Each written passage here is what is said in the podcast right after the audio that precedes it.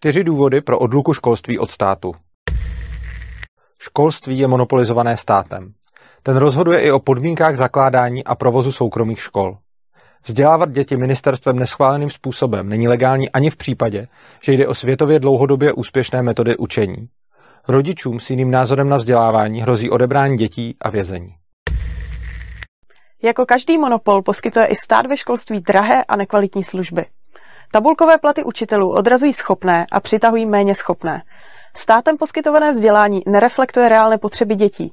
Řada důležitých věcí v něm chybí a spousta zbytečností přebývá. Ještě dřív, než číst, psát a počítat, se dítě ve škole naučí poslouchat autoritu, která mu byla přidělena. Jen těžko pak začne navazovat rovnocenné vztahy, když stráví celý vzdělávací proces podřízené roli. Logickým důsledkem je pak společnost plná konformních jedinců, vždy připravených podřídit se diktátu a tlaku zvenčí. Centralizované školství je státy využíváno k indoktrinaci malých dětí.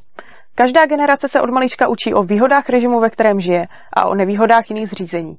Tím je efektivně bráněno kritickému myšlení a konstruktivní debatě o společenském uspořádání.